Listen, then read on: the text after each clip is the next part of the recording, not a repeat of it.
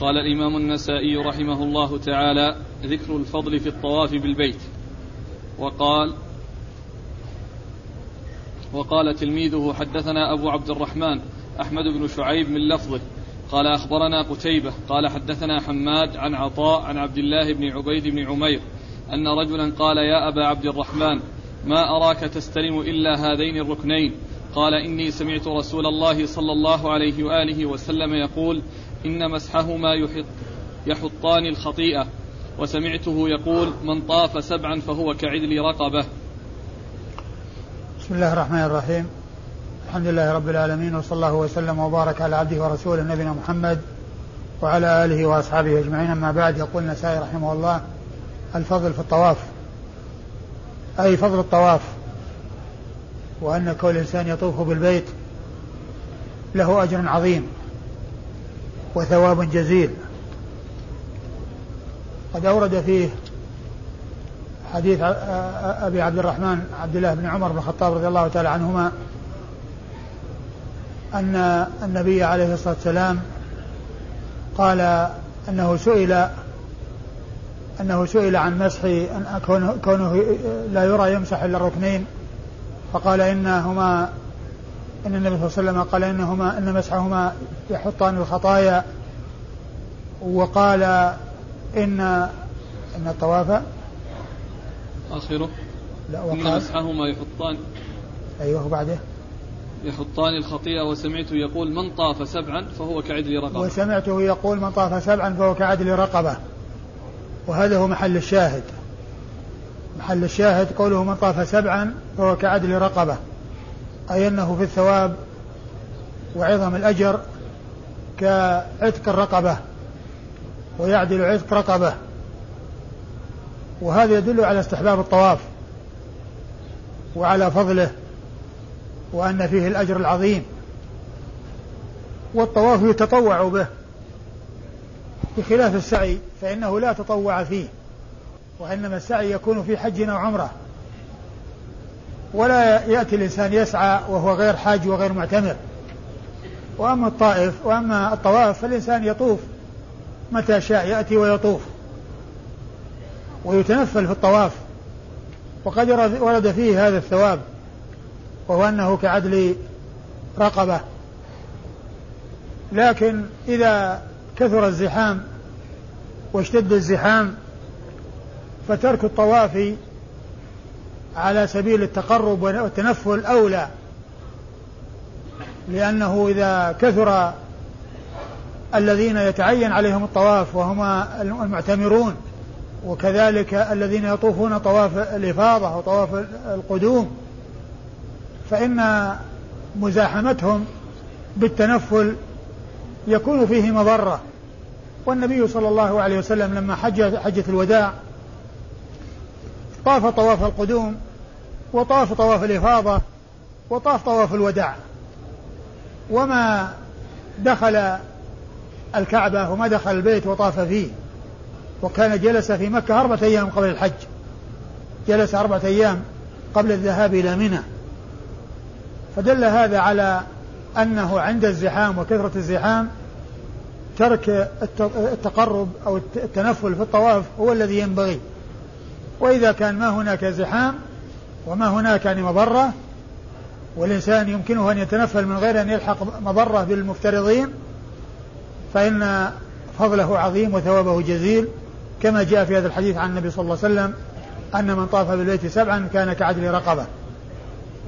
ثم أيضا يدل على فضل مسح الركنين اليمانيين، الركن الحجر الأسود والركن اليماني. وقال: إن مسحهما يحط, يحط الخطايا والذنوب. مسحهما يعني فيه تكفير الخطايا والذنوب، وهو يدل على فضل مسح هذين الركنين، الحجر الأسود والركن اليماني، ويدل على فضل الطواف. وأما الإسناد فإن هذا الحديث مما ذكره راوي سنن النسائي وهو أبو بكر بن السني، حيث قال: حدثنا أبو عبد الرحمن أحمد بن شعيب من لفظه، والمراد به المصنف الذي هو النسائي أحمد بن شعيب أبو عبد الرحمن النسائي، آه تلميذه وراوي السنن عنه وهو أبو بكر بن السني هو الذي قال حدثنا أبو عبد الرحمن آه أحمد بن شعيب من لفظه. ولعل التنصيص على ذلك أنه كما قال من لفظه، لأنه يمكن أن يكون كتاب السنن أو الأحاديث التي فيه يعني كانت تقرأ عليه وهو يسمع، لكن هذا حدثهم من لفظه، يعني أنه حدثهم بهذا الحديث من لفظه، فلعل هذا هو السبب الذي جعل أبا بكر جعل أبو بكر بن السني الذي هو راوية سنن النسائي يظهر شيخه ويقول من لفظه. وقد جاء في السنن الكبرى الحديث ليس فيه ذكر النسائي، وإنما أنبأنا قتيبة بن سعيد، يعني وساق الإسناد كما هو، أنبأنا قتيبة بن سعيد كما هو موجود، ليس فيه ذكر النسائي، ليس فيه ذكر النسائي. وقتيبة بن سعيد ابن جميل بن طريف البغلاني ثقة ثابت، أخرج له أصحاب الكتب الستة. عن حم... عن... عن حماد نعم. عن حماد بن زيد، حماد وهو بن زيد وهو ثقة، أخرج له أصحاب الكتب الستة. عن عن عطاء عن عطاء بن السائب وهو صدوق اختلط، أخرج حديثه البخاري وأصحاب السنة الأربعة. عن عبد الله بن عبيد بن عمير عن عبد الله بن عبيد بن عمير وهو ثقة، أخرج حديث البخاري ومسلم وأبو داود والنسائي مسلم وأصحاب السنن، أخرج حديثه مسلم وأصحاب السنن الأربعة. عن عبد الله بن عمر بن الخطاب رضي الله تعالى عنهما، وهو أحد العبادلة الأربعة من أصحاب النبي الكريم صلى الله عليه وسلم، وأحد السبعة المعروفين بكثرة الحديث عن النبي عليه الصلاة والسلام. قال: الكلام في الطواف. قال: أخبرنا يوسف بن سعيد قال: حدثنا حجاج عن ابن جريج قال: أخبرني سليمان الأحول أن طاووسا أخبره عن ابن عباس رضي الله عنهما أن النبي صلى الله عليه وآله وسلم مر وهو يطوف بالكعبة بإنسان يقوده إنسان بخزامة بخزامة في أنفه، فقطعه النبي صلى الله عليه وآله وسلم بيده، ثم أمره أن يقوده بيده. ثم ورد النسائي هذه الترجمة وهي الكلام الكلام في الطواف، إباحة الكلام، لا الكلام في الطواف، الكلام في الطواف، يعني أنه سائغ الكلام في الطواف، كل إنسان إذا احتاج إلى أمر يتكلم في الطواف مع صاحبه أو مع غيره لا بأس بذلك، لكن لا ينبغي للإنسان يتشاغل بالكلام وأن يكثر من الكلام، وإنما يقل الكلام، لكن عند الحاجة لا بأس من الكلام، عند الحاجة إليه لا بأس به.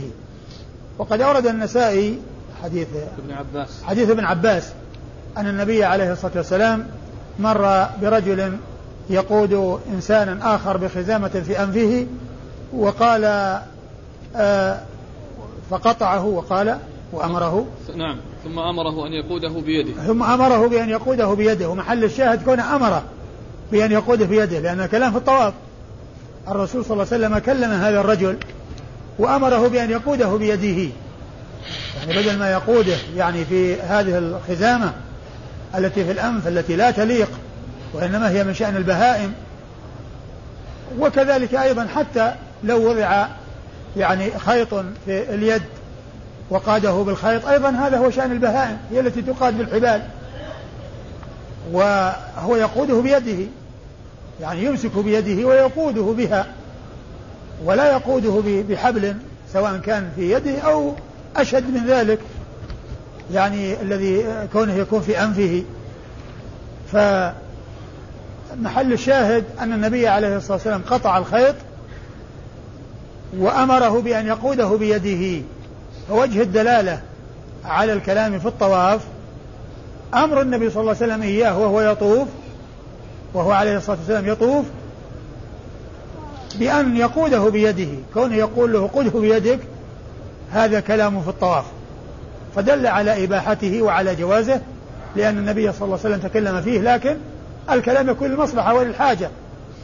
أما كون الإنسان يمشي مع جاره أو مع صاحبه ويتكلمون ويتحدثون، هذا ما ينبغي ولا يليق، لأن هذه عبادة. لكن أبيح فيها الكلام للحاجة، أبيح الكلام فيها للحاجة. الإسناد قال أخبرنا يوسف بن سعيد، أخبرنا يوسف بن سعيد وهو وهو ثقة أخرج له النسائي، وهو ثقة أخرج حديثه النسائي وحده. عن حجاج، عن حجاج بن محمد المصيصي ثقة أخرج حديث أصحاب الكتب الستة. عن ابن جريج، عن ابن جريج عبد الملك بن عبد العزيز بن جريج المكي ثقة فقيه يرسل ويدلس وحديثه أخرج أصحاب الكتب الستة. عن سليمان الأحول، عن سليمان الأحول وهو سليمان ابن مسلم الأحول ثقة، نعم ابن أبي مسلم، ابن أبي مسلم ولا ابن مسلم؟ سليمان بن أبي مسلم المكي الأحول قال بن نجيح ابن أبي مسلم، نعم آه. ثقة ثقة قاله أحمد. سليمان بن أبي مسلم الأحول ثقة ثقة أخرج حديثه وأصحاب الكتب الستة. عن طاووس، عن طاووس بن كيسان ثقة أخرج له أصحاب الكتب الستة. عن ابن عباس، عن ابن عباس عبد الله بن عباس بن عبد المطلب ابن عم النبي صلى الله عليه وسلم، وأحد العباد له الأربعة، وأحد السبعة المعروفين بكثرة الحديث عن النبي صلى الله عليه وسلم. قال أخبرنا محمد بن عبد الأعلى قال حدثنا خالد قال حدث ابن جريج قال حدثني سليمان الأحول عن طاووس عن ابن عباس رضي الله عنهما أنه قال مر رسول الله صلى الله عليه وآله وسلم برجل يقوده رجل بشيء ذكره في نذر فتناوله النبي صلى الله عليه وآله وسلم فقطعه قال إنه نذر. ثم أورد النسائي حديث ابن عباس من طريق أخرى وهو مثل ما تقدم، يعني كونه يقوده بشيء والنبي صلى الله عليه وسلم قطع ذلك الحبل الذي يقوده به وقال في نذر أي بسبب نذر، وقال إنه نذر يعني أنه يقوده أو يعني يطوف به بهذه الطريقة، فالنبي صلى الله عليه وسلم قطعه. وذكر النذر مخالف يعني لما لما تقدم يعني في الرواية السابقة من أنه يعني كان يقوده وأنه مطلق، وهنا فيه أنه بنذر. قال أخبرنا محمد بن عبد الأعلى، محمد بن عبد الأعلى هو الصنعاني البصري ثقة أخرج حديثه مسلم وأبو داود في القدر والترمذي والنسائي بن ماجه. عن خالد بن الحارث البصري ثقة أخرج له أصحاب الكتب الستة. عن عبد الم... عن عن ابن جريج، عن سليمان الأحول، عن طاووس، عن ابن عباس، عن طاووس نعم نعم عن طاووس عن ابن عباس وقد مر ذكرهم. الآن لو أن الإنسان نذر هذا الأمر ليس له ليس له أن يفي بنذره، لأن هذا معصية، يعني كون يقود في الحبل، لأنه يعني هذا شأن البهائم ولا يليق بالمسلم، هو يطوف به بدون بدون يعني هذه الطريقة السيئة. ما يقال أقله نذر مباح؟ نعم يعني ما يقال نذر مباح؟ لا، بس يعني كونه يقوده بحبل يعني هذا شأن البهائم لا يليق اللي تقاد بحبال البهائم. قال إباحة الكلام في الطواف. قال أخبرنا يوسف بن سعيد قال حدثنا حجاج عن ابن جريج قال أخبرني الحسن بن مسلم حاء والحارث بن مسكين قراءة عليه وأنا أسمع عن ابن وهب قال أخبرني ابن جريج عن الحسن بن مسلم عن طاووس عن رجل أدرك النبي صلى الله عليه وآله وسلم أنه قال الطواف بالبيت صلاة فأقلوا من الكلام. اللفظ ليوسف خالفه حنظلة بن أبي سفيان.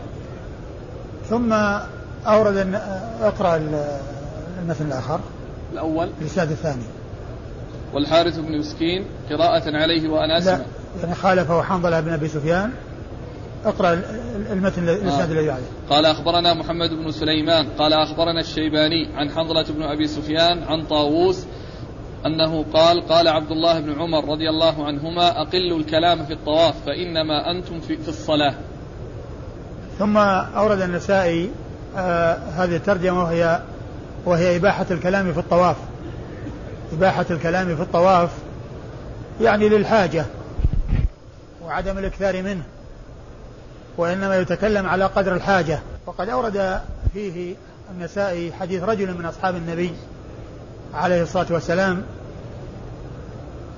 وعن رجل من أصحاب النبي صلى الله عليه وسلم إنه قال الطواف بالبيت صلاة فأقلوا من الكلام. عن رجل. نعم. أيوة. موقوف عليه. أيوة. عن قال. رجل أدرك النبي صلى الله عليه وسلم قال.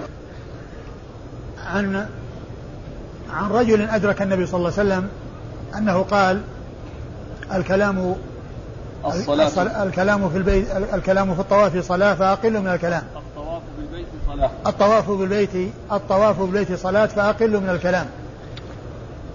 الطواف بالبيت يعني يشبه الصلاة في كثير من أحكامها، فهو يحتاج إلى طهارة ويحتاج إلى وكذلك فيه دعاء وثناء على الله عز وجل،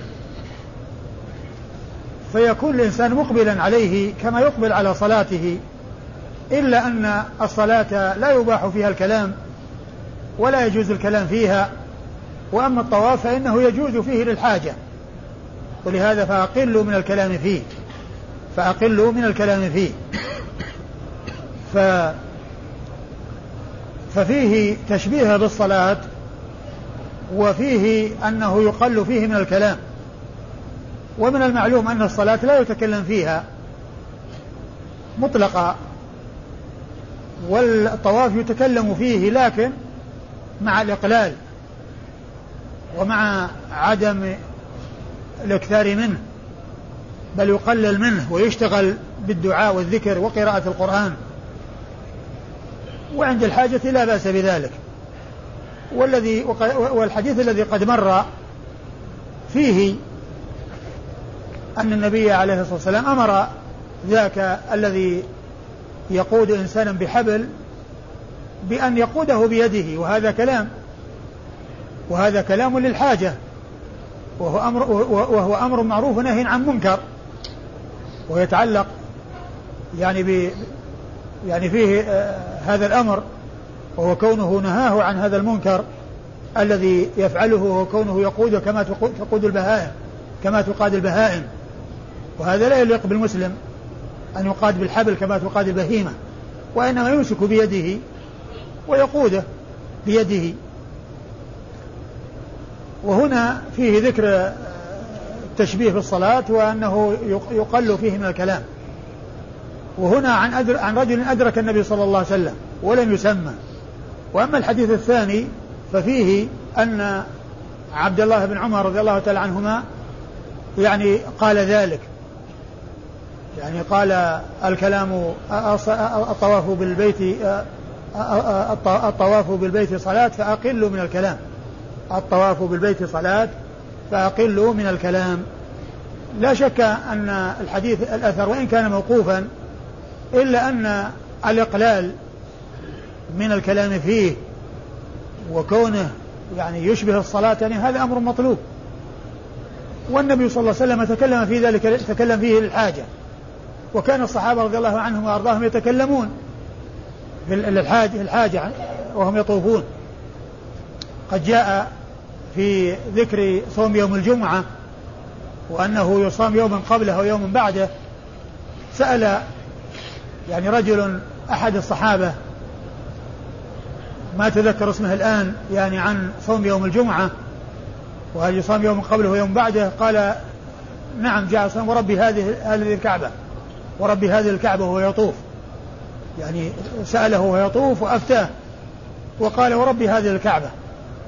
فالكلام مباح ولكن يقل فيه من الكلام ولا يكثر، وإنما يكون على قدر الحاجة.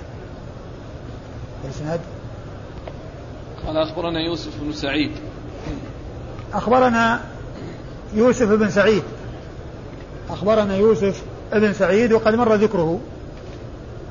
عن, حج عن حجاج عن ابن جريج عن حجاج عن ابن جريج وقد مر ذكرهم. عن, عن طاووس عن الحسن نعم عن, عن الحسن بن مسلم بن يناق وهو ثقة أخرج حديث أصحاب الكتب الستة إلا الترمذي. نعم أصحاب الكتب الستة إلا الترمذي. حاء والحارث بن مسكين ثم قال حاء والحارث بن مسكين، يعني أنه أخبره الحارث بن مسكين حاء والحارث بن مسكين نعم حاء والحارث بن مسكين، لأن هنا ما قال وأخبرنا الحارث بن مسكين. وقد عرفنا فيما مضى أن النسائي له مع الحارث بن مسكين حالتان حالتين إحداهما كان بينه وبينه وحشة فكان منعه من أن يحضر مجلسه وأن يأخذ عنه، فكان يأتي من وراء الستار ويحضر ويسمع الدرس ويسمع الحديث، وما كان في هذه الحال لا يقول أخبرنا، وإنما يقول قال الحارث المسكين أو الحارث المسكين قراءة عليه وأنا أسمع. أما إذا الحالة الثانية أنه قد زال ما بينهما وبينهما من الوحشة، فكان يأذن له ويحضر، وعند ذلك يقول يقول أخبرنا الحارث المسكين، يقول أخبرنا الحارث المسكين. وفي بعض الأحوال يأتي أخبرنا، وفي بعضها لا يأتي أخبرنا كما هنا، فيكون ما جاء فيه أخبرنا مبني على أنه مأذون له في الأخذ عنه، وما جاء فيه عدم ذكر أخبرنا فهو مبني على أنه يأخذ بدون إذن، ولكنه يسمع يقرأ عليه فيقول قال الحارث المسكين أو الحارث المسكين قراءة عليه وأنا أسمع، الحارث المسكين قراءة عليه وأنا أسمع. وهذا سائغ عند العلماء، لأن كونه يعني يسمع من وراء الستار ويعني يحدث بما سمع، وإن كان غير مقصود بالتحديث، وإن كان مقصود بالتحديث غيره، ذلك سائغ عند العلماء. والحارث المسكين ثقة، أخرج حديث أبو داود والنسائي. عن ابن وهب عن الوهب عبد الله بن وهب المصري ثقة، أخرج حديثه أصحاب الكتب الستة. عن ابن جريج عن الحسن بن مسلم عن طاووس عن رجل. عن ابن جريج عن الحسن بن مسلم الحسن بن مسلم عن طاووس عن, عن طاووس عن رجل. نعم. قال اللفظ ليوسف خالفه حنظلة بن أبي سفيان. ثم قال اللفظ ليوسف، يعني هذا اللفظ الذي سيق هو لي آه قال هناك قال الحارث المسكين قراءة عليه وأنا أسمع، وفي ما في ولا فلان لا أي نعم، يعني قال واللفظ ليوسف، يعني معناه أن اللفظ للشيخ الأول وليس للشيخ الثاني.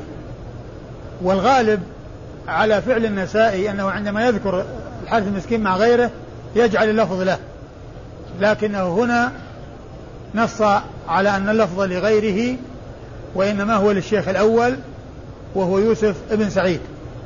ثم قال خالفه حنظلة بن أبي سفيان، أي خالف آه الح... الحسن المسلم هو نعم الحسن المسلم الذي يروي عن طاووس، خالف الحسن المسلم الذي يروي عن طاووس، فذكر يعني عن طاووس عن ابن عمر، ذكر عن طاووس عن ابن عمر. أيوة. قال ثم قال أخبرنا محمد بن سليمان. محمد بن سليمان هو المصيصي الملقب لوين، ثقة، أخرج حديثه أبو داود والنسائي. أخرج حديثه أبو داود والنسائي. عن الشيباني. عن الشيباني. الشيباني عرفتم من هو؟ والله أعلم أنه الضحاك بن مخلد، لأنه هو من شيوخ حنظلة، هو من تلاميذ حنظلة بن أبي سفيان. أبو عاصم؟ أي نعم. ولم يذكر يذكر في في شيوخ محمد بن سليمان شو اسمه، لا واحد اسمه شيباني ولا حتى أبو عاصم، هذا ما ذكره، لكن في المراجعة حنظلة بن أبي سفيان ذكروا في ترجمته أبو عاصم. لا هو يعني أبو عاصم مش قال في ترجمته هو الضحاك بن مخلد الشيباني. الشيباني إيه؟ إيه بس ما أدري هل هو ولا غيره، لأنه الآن في فيما يتعلق بالأنساب الشيباني ذكر شخصا يعني ما أدركه، يعني ما يدرك محمد بن سليمان، وهو أبو إسحاق الشيباني. نعم. سليمان بن سليمان بن أبي سليمان، لأن ذاك توفي في حدود الأربعين. إيه محمد بن سليمان لوين طبعا عمر يعني يعني قريب من المئة، وتوفي يعني فوق الأربعين، لكن يعني بين وفاتهما يعني مئة سنة، فهو طبعا لا يكون هو متقدم. وفيه يعني أيضا في السيناني السيناني الفضل بن موسى السيناني، وقد روى وقد روى عن عن عن حنظلة بن سليمان بن أبي سفيان. وكذلك أيضا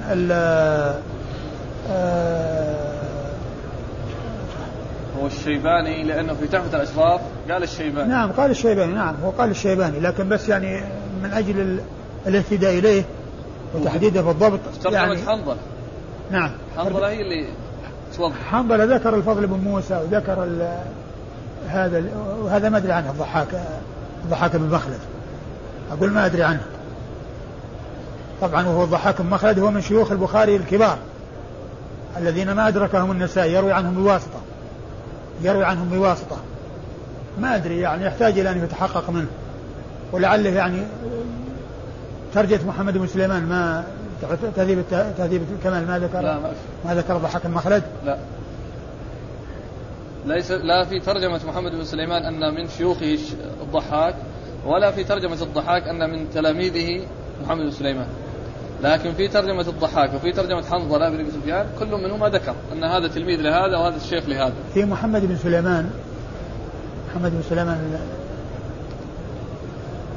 النصبهاني يعني شوف التقريب محمد بن سليمان بن عبد الله محمد بن سليمان بن عبد الله إيه نعم محمد بن سليمان بن عبد الله الكوفي أبو علي بن الأصبهاني صدوق يخطئ من الثامنة الثامن هذا الثامنة. هو الذي هذا هو الذي وجدت في ترجمته يروي عن حنظلة عن حنظلة ابن لا أنا ما نريد الحنظلة لا أنا نريد شيباني لا هو أنا أريد أن أصل إلى هذا في ترجمته يروي عن حنظلة ابن ابن, ابن سليمان حنظلة ابن أبي سفيان ويروي عنه محمد بن سليمان لوين ولا أقول إن كان أنه ساقط أحد ولا شيء بس كيف يكون ساقط هنا وحتى في تحت الأشراف ما أدري على كل ما أدري المهم أنه يعني يحتاج إلى الوصول إلى النتيجة يعني إحنا يعني ما ما تحققنا ولهذا يعني يعني أنا أقول يعني كان أنه يعني في سقط ولا شيء أو أن الشيباني هذا المقصود به الضحاك لا أدري على كل أن يحتاج الأمر إلى تحقق ويرجع نعم. عن حنظلة بن أبي سفيان وما سبق أن مر بنا الشيباني في بعض الأسانيد في هذه الطبقة كان في بالي أنه سبق أن مر بنا شيء من هذا لكن ها؟ في أحمد لا لا لا أحمد يعني لا لا هو الكلام على يعني يقول الشيباني أخبرنا كذا الشيباني يعني فيما مضى أيوة. عن حنظلة بن أبي سفيان عن حنظلة بن أبي سفيان وهو ثقة أخرج حديث البخاري ومسلم وأبو داود والنسائي لا كلهم أخرج حديث أصحاب الكتب الستة. عن طاووس عن عبد الله بن عمر عن طاووس عن عبد الله بن عمر وقد مر ذكرهما قال إباحة الطواف في كل وقت في كل الأوقات. قال أخبرنا عبد الله بن محمد بن عبد الرحمن قال حدثنا سفيان قال حدثنا أبو الزبير عن عبد الله بن باباه عن جبير بن مطعم رضي الله عنه أن النبي صلى الله عليه وآله وسلم قال يا بني عبد مناف لا تمنع لا تمنعن أحدا طاف بهذا البيت وصلى أي ساعة شاء من ليل أو نهار. ثم أورد النسائي إباحة الطواف في كل الأوقات يعني معناها أن الإنسان إذا دخل إذا دخل المسجد الحرام فله أن يطوف في أي وقت يشاء له إذا دخل وله إذا كان جالسا أن يقوم ويطوف وإذا طاف يصلي ركعتي الطواف بعد الطواف فيطوف الإنسان ويصلي ركعتي الطواف وكذلك إذا دخل يعني و فله أن يصلي تحية المسجد وله أن يجلس لأنه كغيره من المساجد لكن كونه يصير جالس ليس له أن يقوم ويصلي يتنفل في أوقات النهي بعد العصر وبعد الفجر يكون إنسان جالس ثم يقوم يتنفل ليس له ذلك لنهي النبي صلى الله عليه وسلم عن الصلاة بعد العصر حتى تغرب الشمس وبعد الفجر حتى تطلع الشمس. لكن الصلاة التي بعد الطواف والتي هي تابعة للطواف للإنسان أن يصلي إذا طاف في أي وقت طاف له أن يصلي ولو كان في وقت النهي ولو كان في وقت النهي فله أن يصلي ركعتي الطواف بعد الطواف. فليس الأمر بالصلاة أو النهي عن المنع يعني أن طاف وصلى أن الإنسان يعني معناه الإنسان يصلي دائما ويكون جالس ويقوم يتنفل من بعد العصر إلى المغرب أو يعني كما شاء لا لأن الرسول صلى الله عليه وسلم قال لا صلاة بعد العصر. وعلى هذا فيحمل أن أنه يتعلق بالصلاة اللي تابعة للطواف وهي ركعة الطواف فالإنسان لا يمنع منها متى طاف فله أن يصلي في أي وقت شاء من ليل أو نهار ويدخل في ذلك أوقات النهي فالإنسان يطوف ويصلي صلاة ركعتي الطواف بعد الصلاة ولو كان بعد العصر ولو كان بعد الفجر لأن هذا مرتبط بالصلاة مرتبط بالطواف ويكون تابع له ويكون تابعا له، فله أن يطوف وله أن يصلي ركعتي الطواف. وليس المقصود من ذلك الصلاة المطلقة، والإنسان يتنفل تنفلا مطلقا ولو كان بعد العصر ولو كان بعد الفجر، لا. أيوة. قال أخبرنا عبد الله بن محمد بن عبد الرحمن أخبرنا عبد الله بن محمد بن عبد الرحمن بن مسور بن مخرمة، وهو صدوق أخرج حديثه المسلم وأصحاب السنن، أخرج حديثه مسلم وأصحاب السنن الأربعة. عن سفيان عن سفيان بن عيينة ثقة أخرج له أصحاب كتب الستة. عن أبي الزبير عن أبي الزبير محمد بن مسلم بن تدرس المكي ثقة صدوق يدلس أخرج حديثه أصحاب الكتب الستة. عن عبد الله بن باباه عن عبد الله بن باباه المكي وهو ثقة أخرج حديثه مسلم وأصحاب السنن مسلم وأصحاب السنن الأربعة. عن جبير بن مطعم عن جبير بن مطعم صاحب رسول الله صلى الله عليه وسلم وحديثه أخرجه أصحاب الكتب الستة. قال كيف طواف المريض؟ قال أخبرنا محمد بن سلمة والحارث بن مسكين قراءة عليه وأنا أسمع عن ابن القاسم قال حدثني مالك عن محمد بن عبد الرحمن بن نوفل عن عروة عن زينب بنت أبي سلمة عن أم سلمة رضي الله عنهما أنه أنها قالت شكوت إلى رسول الله صلى الله عليه وآله وسلم إني أشتكي، قال طوفي من وراء الناس وأنت راكبة، فطفت ورسول الله صلى الله عليه وآله وسلم يصلي إلى جنب البيت يقرأ بالطور وكتاب مسطور. ثم أورد النسائي طواف المريض، أي أن المريض له أن يطوف راكبا أو محمولا، يكون راكبا على بعير يعني أو يكون محمولا. معنى هذا أن المريض, المريض لا يسقط عنه الطواف، يعني الطواف الذي هو فرض أو واجب، فرض الذي هو ركن أو واجب اللي هو طواف الوداع، طواف العمرة الذي هو لازم، وطواف الإفاضة الذي هو لازم، وطواف الوداع الذي هو واجب. فالمريض لا يسقط عنه الطواف بل عليه أن يطوف. وبالنسبة للفرض لا يجزي عنه شيء ولا بد من الاتيان به. وأما بالنسبة للوداع فإنه لو تركه يكون عليه دم، يعني يجبر بدم، ولكن ليس للإنسان أن يتركه ليس للإنسان أن يتركه لأنه لو تركه يعني متعمدا يأثم ويجبره بدم، ولو تركه ناسيا فإنه يجبره بدم. وأما الفرض فلا بد منه، لو ذهب إلى بلده وهو لم يطوف طواف الإفاضة عليه أن يرجع ليطوف طواف الإفاضة، لأن هذا ركن لا يتم الحج إلا به ركن لا يتم الحج إلا به فالمريض يطوف راكبا أو محمولا. والركوب يكون على دابة يعني على البعير، لأن البعير روثه طاهر وبوله طاهر، فلو حصل ذلك في المسجد فإنه لا ينجسه، لأن أبوال ما يؤكل روثه ما يؤكل لحمه أبوال أبوال الأبوال والروث لما يؤكل لحمه تكون طاهرة. كل مأكول اللحم فإن بوله طاهر وروثه طاهر، فهو الذي يدخل المسجد عند الحاجة إلى ذلك. وعند وكذلك أيضا يعني يمكن أن يكون عن طريق الحمل، يكون محمولا على على رؤوس الرجال أو على أعناق الرجال، أو يكون يعني في شيء يوضع فيه ويحمله عدد من الرجال، لا بأس بذلك عند الحاجة لا بأس بذلك عند الحاجة. وأم سلمة رضي الله تعالى عنها وارضاها، أورد النسائي حديث أم سلمة وأنها شكت إلى النبي صلى الله عليه وسلم قالت شكوت نعم شكوت إلى رسول الله صلى الله عليه وآله وسلم إني أشتكي، قال طوفي من وراء الناس وأنت راكبة، فطفت ورسول الله أني أشتكي يعني أنها مريضة، قال طوفي من وراء الناس وأنت راكبة، يعني بعد ما, بعد ما يدخل في الصلاة بعد ما يدخل النبي صلى الله عليه وسلم في الصلاة ويدخل الناس في الصلاة تطوف من وراء الناس وهي راكبة تطوف من وراء الناس وهي راكبة فطافت. وكان عليه الصلاة والسلام يصلي إلى جنب الكعبة يقرأ بالطور وكتاب مسطور، يقرأ في هذه السورة يقرأ في هذه السورة والطور وكتاب مسطور. فدل هذا على أن المريض يطوف راكبا وكذلك أي أو محمولا، وأن وكذلك أيضا يدل على أن صلاة الجماعة ليست واجبة على النساء، لأن النبي صلى الله عليه وسلم أرشدها بأن تطوف الناس يصلون، وكذلك أيضا يكون طوافها من وراء الناس.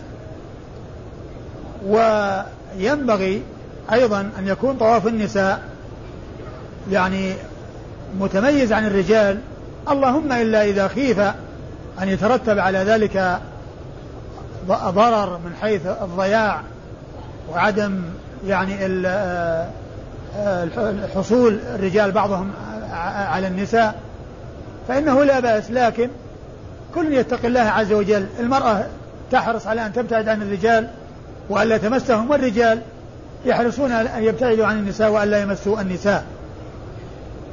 وفيه جواز إدخال البعير المسجد عند الحاجة إلى ذلك، لكن حيث يوجد من يقوم بذلك من الرجال لا شك أنه أولى من إدخال البعير والركوب عليه في الطواف.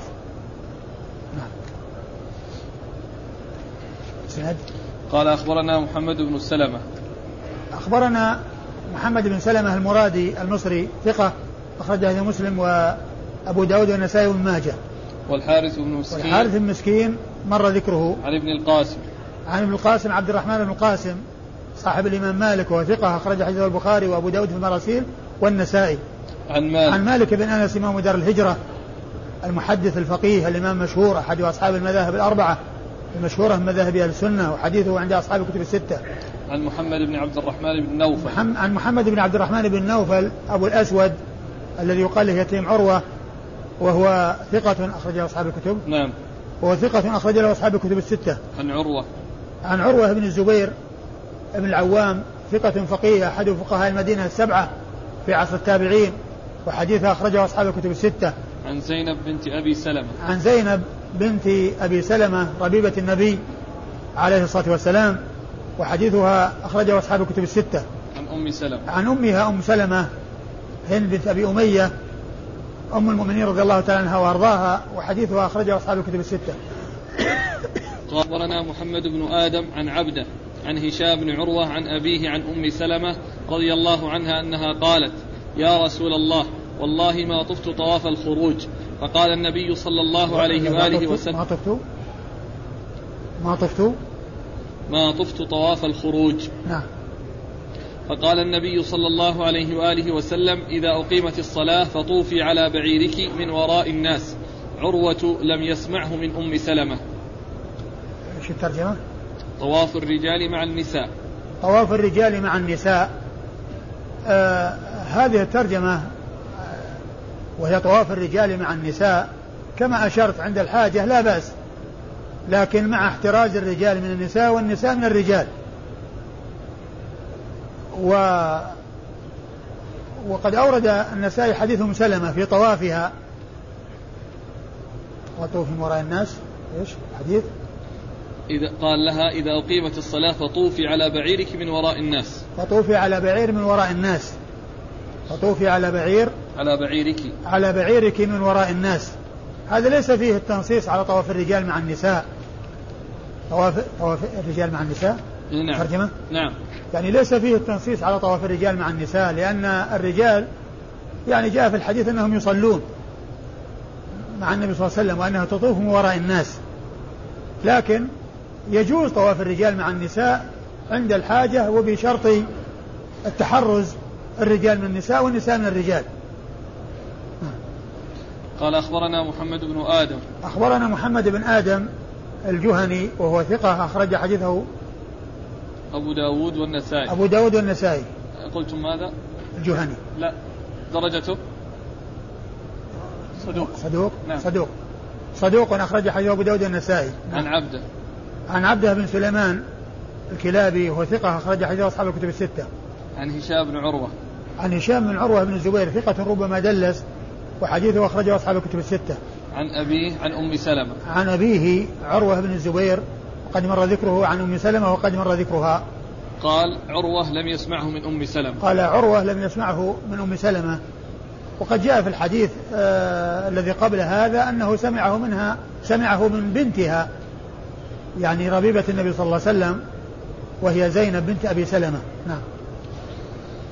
قال أخبرنا عبيد الله بن سعيد قال حدثنا عبد الرحمن عن مالك عن أبي الأسود عن عروة عن زينب بنت أبي سلمة عن أم, أم سلمة رضي الله عنهما أنه أنها قدمت مكة وهي مريضة فذكرت ذلك لرسول الله صلى الله عليه وآله وسلم فقال طوفي من وراء المصلين وأنت راكبة.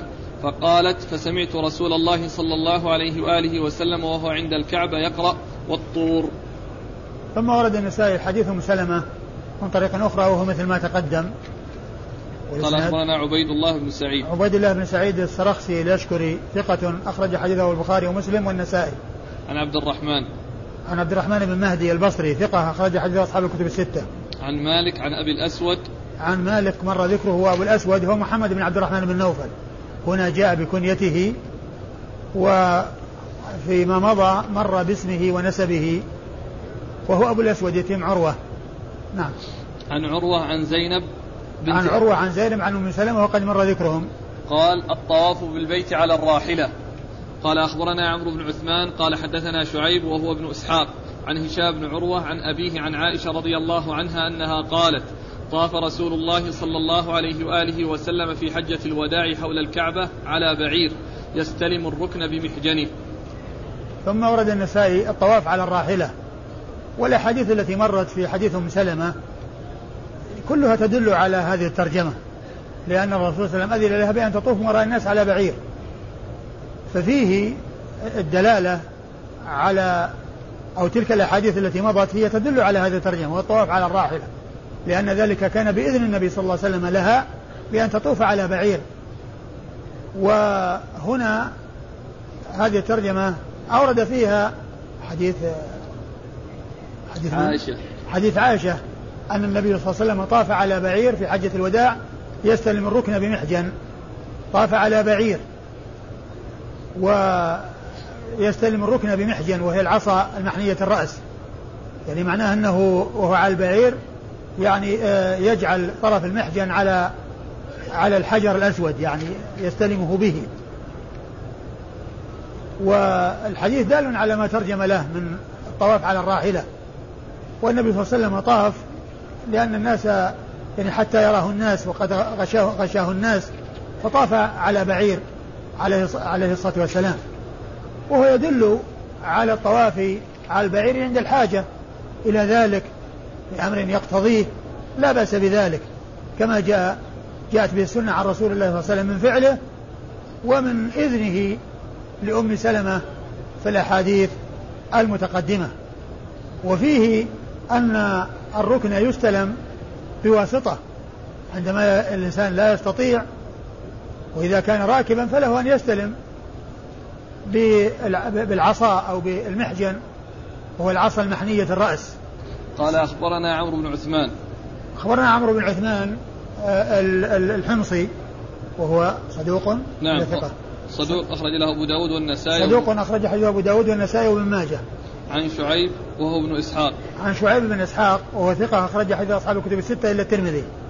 عن هشام بن عروة عن أبيه عن عائشة عن هشام بن عروة عن أبيه وقد مر ذكرهما عن عائشة أم المؤمنين الصديقة بنت الصديق وحديثها وهي واحدة من سبعة أشخاص عرفوا بكثرة الحديث عن النبي صلى الله عليه وسلم. على هذا يا شيخ يعني الإنسان الآن يستطيع يلمس الحجر بالشمسية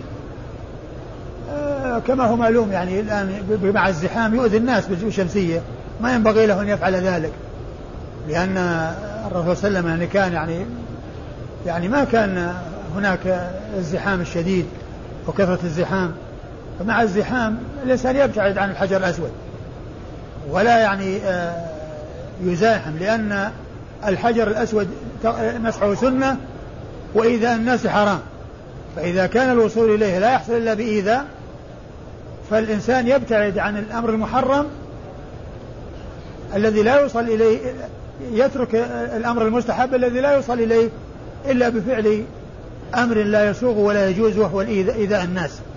فمثل هذا وقت الزحام الشمسية يمكن يعني يصير فيه يعني أولئك الناس هذا يحركها أو يعني يزدحمون، فيمكن تسبب في كونه يؤذي أحدا بها. قال طواف من أفرد الحج. قال أخبرنا عبدة بن عبد الله قال حدثنا سويد وهو ابن عمرو الكلبي عن زهير قال حدثنا بيان أن وبره حدثه قال سمعت عبد الله بن عمر رضي الله عنهما وسأله رجل, وسأله رجل أطوف بالبيت وقد أحرمت بالحج، قال وما يمنعك؟ قال رأيت عبد الله بن عباس رضي الله عنهما ينهى عن ذلك وأنت أعجب إلينا منه. قال رأينا رسول الله صلى الله عليه وآله وسلم أحرم بالحج فطاف بالبيت وسعى بين الصفا والمروة. ثم أورد النسائي طواف طواف المفرد طواف المفرد طواف من أفرد الحج، يعني أنه إذا قدم مكة يطوف طواف القدوم ويسعى بين الصفا والمروة ويبقى على إحرامه إلى يوم النحر. وابن عباس رضي الله تعالى عنه وأرضاه يعني كان يقول إن الإنسان إذا المفرد إذا إذا طاف وسعى فقد حل، لأنه يرى وجوب ولزوم فسخ الحج إلى العمرة.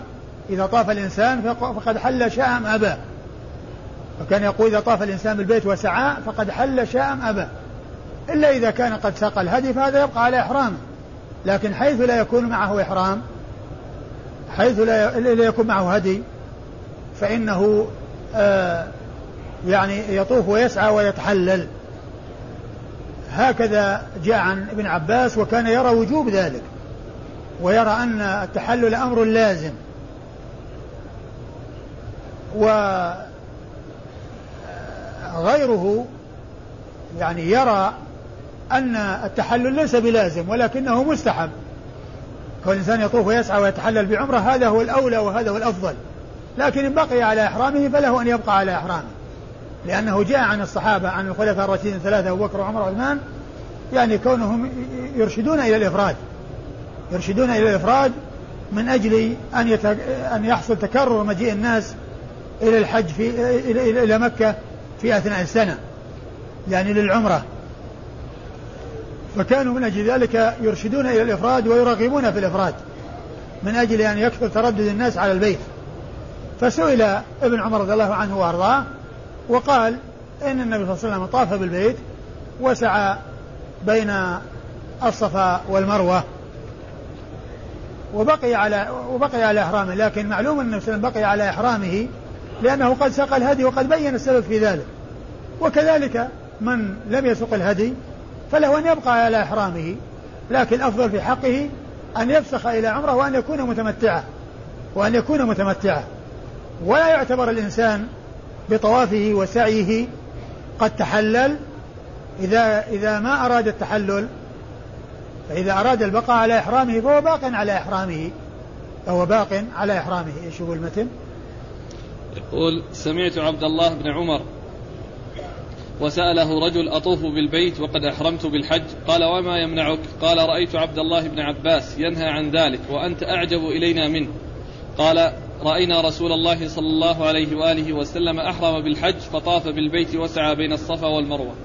الرسول صلى الله عليه وسلم ما أحرم بالحج يعني مفردا، وإنما أحرم بالحج والعمرة قارنا أحرم بالحج والعمرة قارنا هذا هو الذي جاء عن عدد كبير من الصحابة.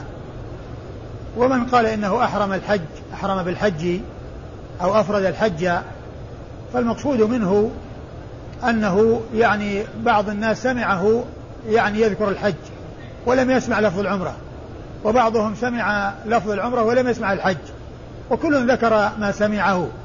لكن الذي جاء عن أكثر من عشرة من الصحابة أن النبي صلى الله عليه وسلم كان قارنا ولم يكن مفر... لم يكن معتمرا له متمتع ولم يكن مفردا، بل كان قارنا جامعا بين الحج والعمرة. والقارن والمفرد أعمالهما واحدة القارن والمفرد أعمالهما واحدة إلا في النية، وفي أن القارن عليه هدي والمفرد لا هدي عليه. قال أخبرنا عبدة بن عبد الله أخبرنا عبده بن عبد الله الصفار وهو ثقة أخرج حديث البخاري وأصحاب السنن الأربعة عن سويد وهو ابن عمرو الكلبي عن سويد وهو ابن عمرو الكلبي وهو ثقة أخرج له مسلم والترمذي والنسائي وابن ماجه. وهو ثقة أخرج له مسلم والترمذي والنسائي وابن ماجه. عن زهير عن زهير بن معاوية وهو ثقة أخرج حديث أصحاب كتب الستة. عن بيان عن بيان بن بشر وهو ثقة أخرج حديث أصحاب كتب الستة. عن وبرة عن وبرة ابن ابن عبد الرحمن الكوفي. أيوة وبرة بن عبد الرحمن الكوفي أخرج حديث البخاري ومسلم وأبو داود والنسائي. البخاري ومسلم وأبو داود والنسائي نعم. عن ابن عمر عن ابن عمر وقد مر ذكره. يعني هنا فيه تفضيل بين الصحابة. هذا الرجل يقول وأنت أعجب إلينا منه. الصحابة رضي الله تعالى عنهم وأرضاهم التفضيل بينهم يكون وفقا للأدلة التي جاءت عن النبي عليه الصلاة والسلام. وهذا الرجل يعني قال لعبد الله بن عمر هذا الكلام، لكن هذا يعني لا يدل على أنه أفضل يعني من حيث الفضل. قد يكون يعني مثلا بعض الناس يعني يميل إلى بعض يعني في الفتية أو في الخبر، لكن لا يعني يعني أن يكون معناه أنه أفضل، لأن عبد الله بن عمر يعني من خيار الصحابة وابن عباس من خيار الصحابة، لكن أيهما أفضل الله تعالى أعلم لا ندري. كلهم خيار وكلهم أهل فضل ونبل، لكن التفضيل بينهما لا نعلم شيء يدل عليه. قال طواف من أهل بعمرة. قال أخبرنا محمد بن منصور قال حدثنا سفيان عن عمرو قال سمعت, عب سمعت ابن عمر رضي الله عنهما وسألناه عن رجل قدم معتمرا فطاف بالبيت ولم يطف بين الصفا والمروة أيأتي أهله؟ قال لما قدم رسول الله صلى الله عليه وآله وسلم فطاف سبعا وصلى خلف المقام ركعتين وطاف بين الصفا والمروة وقد كان لكم في رسول الله أسوة حسنة. ثم ذكر طواف المعتمر وهو أنه يطوف ويسعى، يطوف لعمرته ويسعى لعمرته، لأن المعتمر عليه طوافان، المتمتع عليه طوافان وسعيان، طواف وسعي لعمرته أول ما يصل إلى مكة، وطواف العمرة يغني عن طواف القدوم، لأن المقصود بالقدوم أن يكون أول ما يصل يطوف، وإذا وصل وطاف طواف العمرة يغني عن القدوم، ما يطوف القدوم ثم يطوف العمرة، مثل الإنسان اللي دخل المسجد والصلاة قائمة يدخل في الصلاة وهي تحية المسجد، يعني ما يصلي تحية المسجد ثم يدخل في الصلاة، وإنما يأتي بالصلاة والفرض يغني عن النفل بالنسبة لتحية المسجد. فكذلك طواف العمرة يغني عن طواف القدوم، وليس على المعتمر طواف لقدومه وطواف لعمرته، بل طواف واحد لعمرته ويدخل فيه طواف القدوم، يدخل فيه طواف القدوم ويسعى بين الصفا والمروة و... ولا يأتي أهله المحرم المتمتع بالعمرة إلا يطاف وعسى وقصر، وعند ذلك يفعل يعني ما يفعله أهل مكة، يبقى حلالا يحل له ما يحل لأهل مكة، فلا بد من الطواف ولا بد من السعي، ولا يعتبر الإنسان منتهيا من عمرته إلا إذا طاف وسعى وقصر، وعند ذلك يتحلل ويحل له كل ما يحل لأهل مكة حتى يأتي اليوم الثامن من شهر ذي الحجة فيحرم بالحج وعليه هدي. نعم. قال أخبرنا محمد بن منصور محمد بن منصور الجواز المكي ثقة أخرج حديثه النسائي وحده. عن سفيان بن عيينة ثقة أخرج له أصحاب كتب الستة. عن عمرو عن عمرو بن دينار المكي ثقة أخرج له أصحاب كتب الستة. عن ابن عمر عن ابن عمر وقد مر ذكره. قال كيف يفعل من أهل بالحج والعمرة ولم يسق الهدي؟ قال أخبرنا أحمد بن الأزهر قال حدثنا محمد بن عبد الله الأنصاري قال حدثنا أشعث عن الحسن عن أنس رضي الله عنه أنه قال خرج رسول الله صلى الله عليه وآله وسلم وخرجنا معه فلما بلغ ذا الحليفة صلى الظهر ثم ركب, ثم ركب راحلته فلما استوت به على البيداء أهل بالحج والعمرة جميعا فأهللنا معه. فلما قدم رسول الله صلى الله عليه وآله وسلم مكة وطفنا أمر الناس أن يحلوا فهاب القوم فقال لهم رسول الله صلى الله عليه وآله وسلم لولا أن معي الهدي لأحللت فحل القوم حتى حلوا إلى النساء ولم يحل رسول الله صلى الله عليه وآله وسلم ولم يقصر إلى يوم النحر. إيش الترجمة؟ كيف يفعل من أهل بالحج والعمرة ولم يسق الهدي؟ كيف يفعل من أهل بالعمرة والحج ولم يسق الهدي؟ يفعل بأنه يفسخ إلى عمره ويكون متمتعا، هذا هو الأفضل وهذا هو الذي ينبغي له أن يفعله، لأن النبي عليه الصلاة والسلام أرشد القارنين والمفردين الذين لا هدي معهم أن يفسخوا إحرامهم بالقران أو الإفراد إلى عمره وأن يكونوا متمتعين، ولما راجعوه في ذلك وهابوا أن يفعلوا فعلا هم على حالة تختلف عما عليه الرسول صلى الله عليه وسلم بين لهم السبب فقال لو لو استقبلته حديث يقول لولا أن معي الهدي لولا أن معي الهدي لا أحللت لولا أن معي الهدي لا أحللت يعني أخبر بالمانع الذي منعه أنه ساق الهدي، ومعنى هذا أن الذين ما ساقوا الهدي أرشدهم النبي صلى الله عليه وسلم إلى أن يفسخوا إحرامهم إلى عمره وأن يكونوا متمتعين، فإذا من لم يسق من لم يسق الهدي وقد أحرم بحج أو عمرة بحج وعمرة المستحب في حقه والمشروع في حقه أن يفسخ إحرامه إلى عمره وأن يكون متمتعا وأن يكون متمتعا هذا هو الذي ينبغي للإنسان أن يفعله إذا لم يسق الهدي وقد أحرم بالحج والعمرة قارنا. والحديث سبق أن مر ومر أحاديث بمعناه تدل على أن كل قارن ومفرد ليس معه هدي أن يفسخ إحرامه إلى عمره إلى عمره ويكون متمتعا. قال أخبرنا أحمد بن الأزهر أخبرنا أحمد بن الأزهر وهو صدوق صدوق أخرج له النسائي وابن ماجه وهو صدوق أخرج حديثه النسائي وابن ماجه. عن محمد بن عبد الله الأنصاري عن محمد بن عبد الله بن المثنى الأنصاري وهو ثقة أخرج حديث أصحاب الكتب الستة. عن أشعث عن أشعث بن عبد الملك الحمراني وهو ثقة أخرج حديثه البخاري تعليقا وأصحاب السنن الأربعة. عن الحسن عن الحسن بن أبي الحسن البصري وهو ثقة يرسل ويدلس وحديثه أخرجه أصحاب الكتب الستة. عن, عن أنس بن مالك رضي الله عنه صاحب رسول الله عليه الصلاة والسلام وهو أحد السبعة المعروفين بكثرة الحديث عن النبي عليه الصلاة والسلام، والحديث عن الحسن وهو مدلس ويرسل، لكن جاء يعني هذا المعنى بأحاديث كثيرة ثابتة عن رسول الله عليه الصلاة والسلام عن عدد من الصحابة. نكمل بقي ثلاث دقائق. إيش بعده؟ طواف القارن. باب طواف القارن. اقرأ. طواف القارن. قال أخبرنا محمد بن منصور قال حدثنا سفيان عن أيوب بن موسى عن نافع عن ابن عمر رضي الله عنهما أنه قرن الحج والعمرة فطاف طوافا واحدا وقال هكذا رأيت رسول الله صلى الله عليه وآله وسلم يفعله.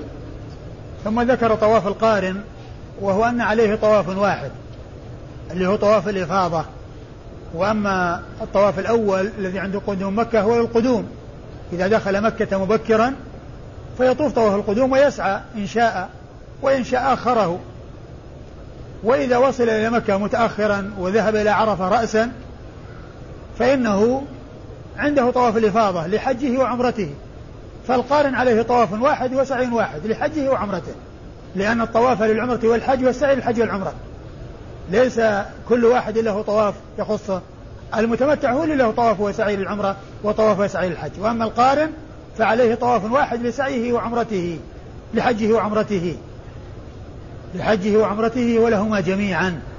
والنبي صلى الله عليه وسلم طاف طوافا واحدا لكن معه طواف القدوم، وطواف القدوم كما هو معلوم هذا عند دخول مكة، وإلا الركن الذي هو للحج والعمرة هو طواف الإفاضة، ولهذا النبي صلى الله عليه وسلم قال لعائشة طوافك يكفيك لطوافك وسعيك يكفيك لحجك وعمرتك، وهي إنما دخلت مكة بعد بعد بعد عرفة. قال أخبرنا محمد بن منصور عن سفيان عن أيوب بن موسى عن أيوب, أيوب بن موسى ثقة أخرج حديثه أصحاب الكتب نعم أخرج حديثه أصحاب الكتب الستة. عن نافع عن ابن عمر عن نافع مولى ابن عمر وهو ثقة أخرج حديثه أصحاب الكتب الستة عن ابن عمر وقد مر ذكره بعده أي فيه أيوه؟ في حديثين نعم. قال أخبرنا علي بن ميمون الرقي قال حدثنا سفيان عن أيوب السختياني وأيوب بن موسى وإسماعيل بن أمية وعبيد الله بن عمر عن نافع أنه قال خرج عبد الله بن عمر رضي الله عنهما فلما أتى ذا الحليفة أهل بالعمرة فسار قليلا فخشي أن يصد عن البيت فقال إن صددت صنعت كما صنع رسول الله صلى الله عليه وآله وسلم قال والله ما سبيل الحج إلا سبيل العمرة أشهدكم أني قد أوجبت مع عمرتي حجا، فسار حتى أتى قديدا فاشترى منها هديا ثم قدم مكة فطاف بالبيت سبعا وبين الصفا والمروة، وقال هكذا رأيت رسول الله صلى الله عليه وسلم فعل.